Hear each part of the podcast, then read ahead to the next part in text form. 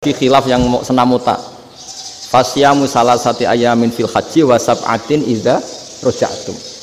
Singkat cerita ada satu pelanggaran haji yang kata Allah kafarohnya itu puasa 3 hari sama 7 ketika kamu pulang idza rojatum, ketika kamu pulang. Dalam madzhab Syafi'i yang namanya pulang itu yang haji sudah sampai rumah, di mana-mana pulang itu ya sampai rumah. Dalam mazhab Abu Hanifah enggak, ketika orang sudah balik kanan dari Arab Saudi, dari Mekah, ya namanya sudah pulang. Misalnya gini, ini Pak Rektor pamit saya, Pak Haris. Gus, Pak Haris mana? Ya sudah pulang kata saya, padahal sampai pandangan sampai tujuan. Tapi bagi keluarganya belum pulang. Lalu idza raja'tum ketika pulang itu bahasanya siapa? Bahasa istrinya apa bahasa yang ditamoni? Kamu ditamoni orang, terus tamunya mana? Sudah pulang. Tapi tanyakan istrinya belum pulang. Khilaf-khilaf gini kok jadi geger itu kan goblok banget maksud saya itu. Jadi biasa, gini itu biasa. Jadi ya karena memang ini bukan masalah akidah, ini masalah furu'iyah, masalah fikih itu masalah furu'iyah. Assalamualaikum warahmatullahi wabarakatuh. Khilaf kadang-kadang orang angan-angan, khilaf itu nggak mungkin enggak. Ya sama seperti NU dan Muhammadiyah selalu khilaf awal Ramadan. Itu memang nggak bisa nggak khilaf. Misalnya begini, saya beri contoh ya. Karena kadang yang khilaf juga nggak pernah belajar. Lucu kan? Tak beri contoh ya. 2001 itu abad keberapa coba? Tahun 2001. Abad 21 abad 20? Abad 21. Jadi meskipun terpaut 1 tahun, padahal abad itu 100 tahun. Nah, pikirannya orang-orang Muhammadiyah seperti itu. Hilal kalau sudah melewati garis ufuk, meskipun 0,5 derajat atau 1 derajat itu sudah ikut bulan berikutnya. Sehingga ya sudah meskipun sekian derajat sudah dianggap Ramadan. Nah, pikirannya orang NU enggak. Harus ru'yah bil fi'li. Itu sebetulnya lagi-lagi sebenarnya enggak masalah NU dan Muhammadiyah, itu di kitab-kitab ya seperti itu. Kita ini enggak biasa goblok ya. Artinya kita yang keluarga kiai tahunya kunut mazhab Hanafi, tidak kunut mazhab Syafi'i. Tapi tahu-tahu ini mazhab NU, ini mazhab itu aneh itu menurut kita ini anggap apa? Mana ada Muhammadiyah jadi mustahid, mana ada NU jadi mustahid. Jadi sebetulnya orang tahu semua lah kalau Abu Hanifah itu tidak kunut, Imam Syafi'i itu kunut. Imam Syafi'i pernah main di masjidnya Abu Hanifah ya tidak kunut, ditanya, "Kenapa tidak kunut? Jenengan itu presiden kunut." Tidak sanggup mati Abu Hanifah, itu dia biasa aja.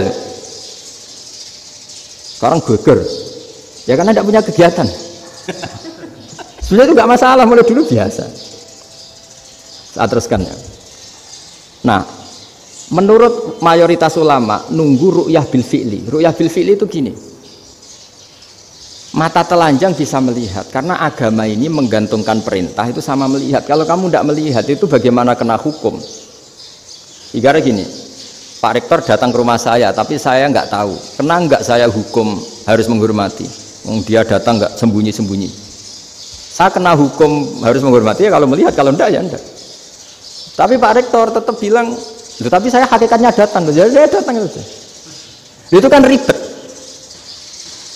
Akhirnya ya sudah itu nggak ada khilaf sampai mati ada khilaf karena yang satu menggantungkan hukum, hukum itu digantungkan sama tahu. Kalau enggak tahu ya, misalnya baju saya ini hakikatnya ada najis. Pas sholat saya enggak tahu, sholat saya sah apa enggak?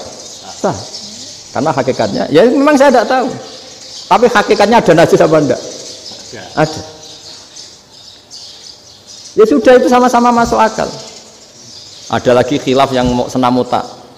Fasyamu salah satu ayamin fil haji wasab atin idza rojatum. Singkat cerita ada satu pelanggaran haji yang kata Allah kafarohnya itu puasa 3 hari sama 7 ketika kamu pulang idza rojatum, ketika kamu pulang. Dalam madzhab Syafi'i yang namanya pulang itu yang haji sudah sampai rumah, di mana-mana pulang itu ya sampai rumah. Dalam madzhab Abu Hanifah enggak, ketika orang sudah balik kanan dari Arab Saudi, dari Mekah, ya namanya sudah pulang. Misalnya gini, ini Pak Rektor pamit saya, Pak Haris. Gus, Pak Haris mana? Ya sudah pulang kata saya, padahal sampai pandangan sampai tujuan. Tapi bagi keluarganya belum pulang. Lalu idza raja'tum ketika pulang itu bahasanya siapa? Bahasa istrinya apa bahasa yang ditamoni?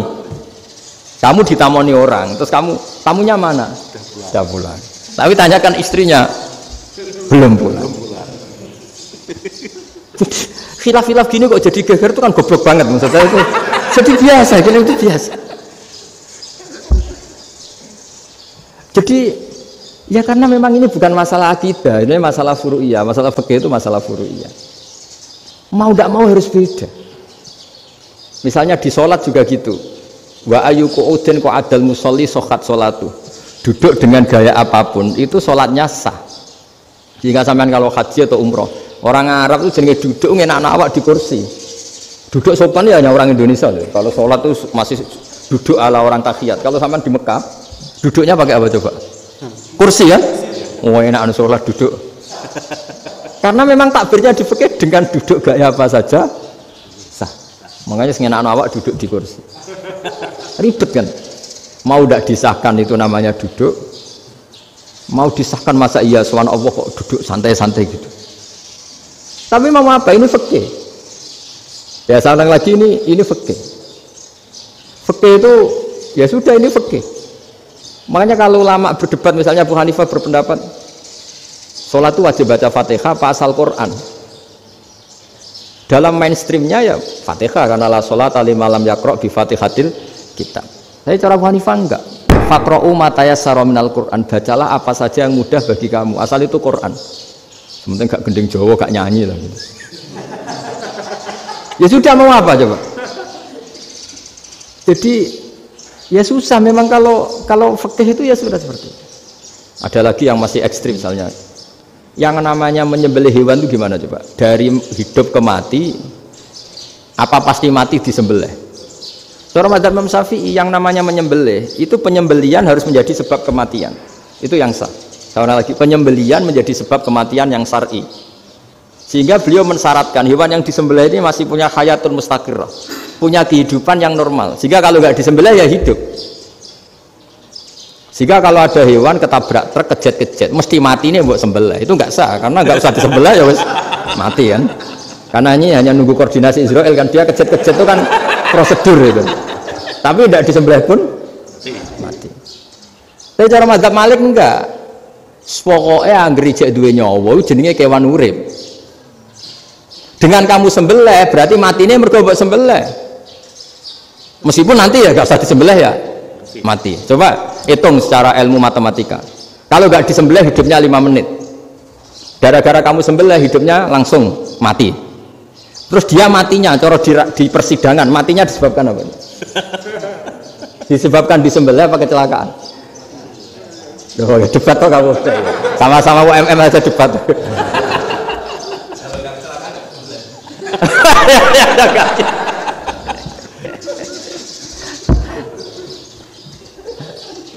Loh, saya pernah mas ngalami nyata itu. Saya jalan-jalan sama anak saya pakai motor.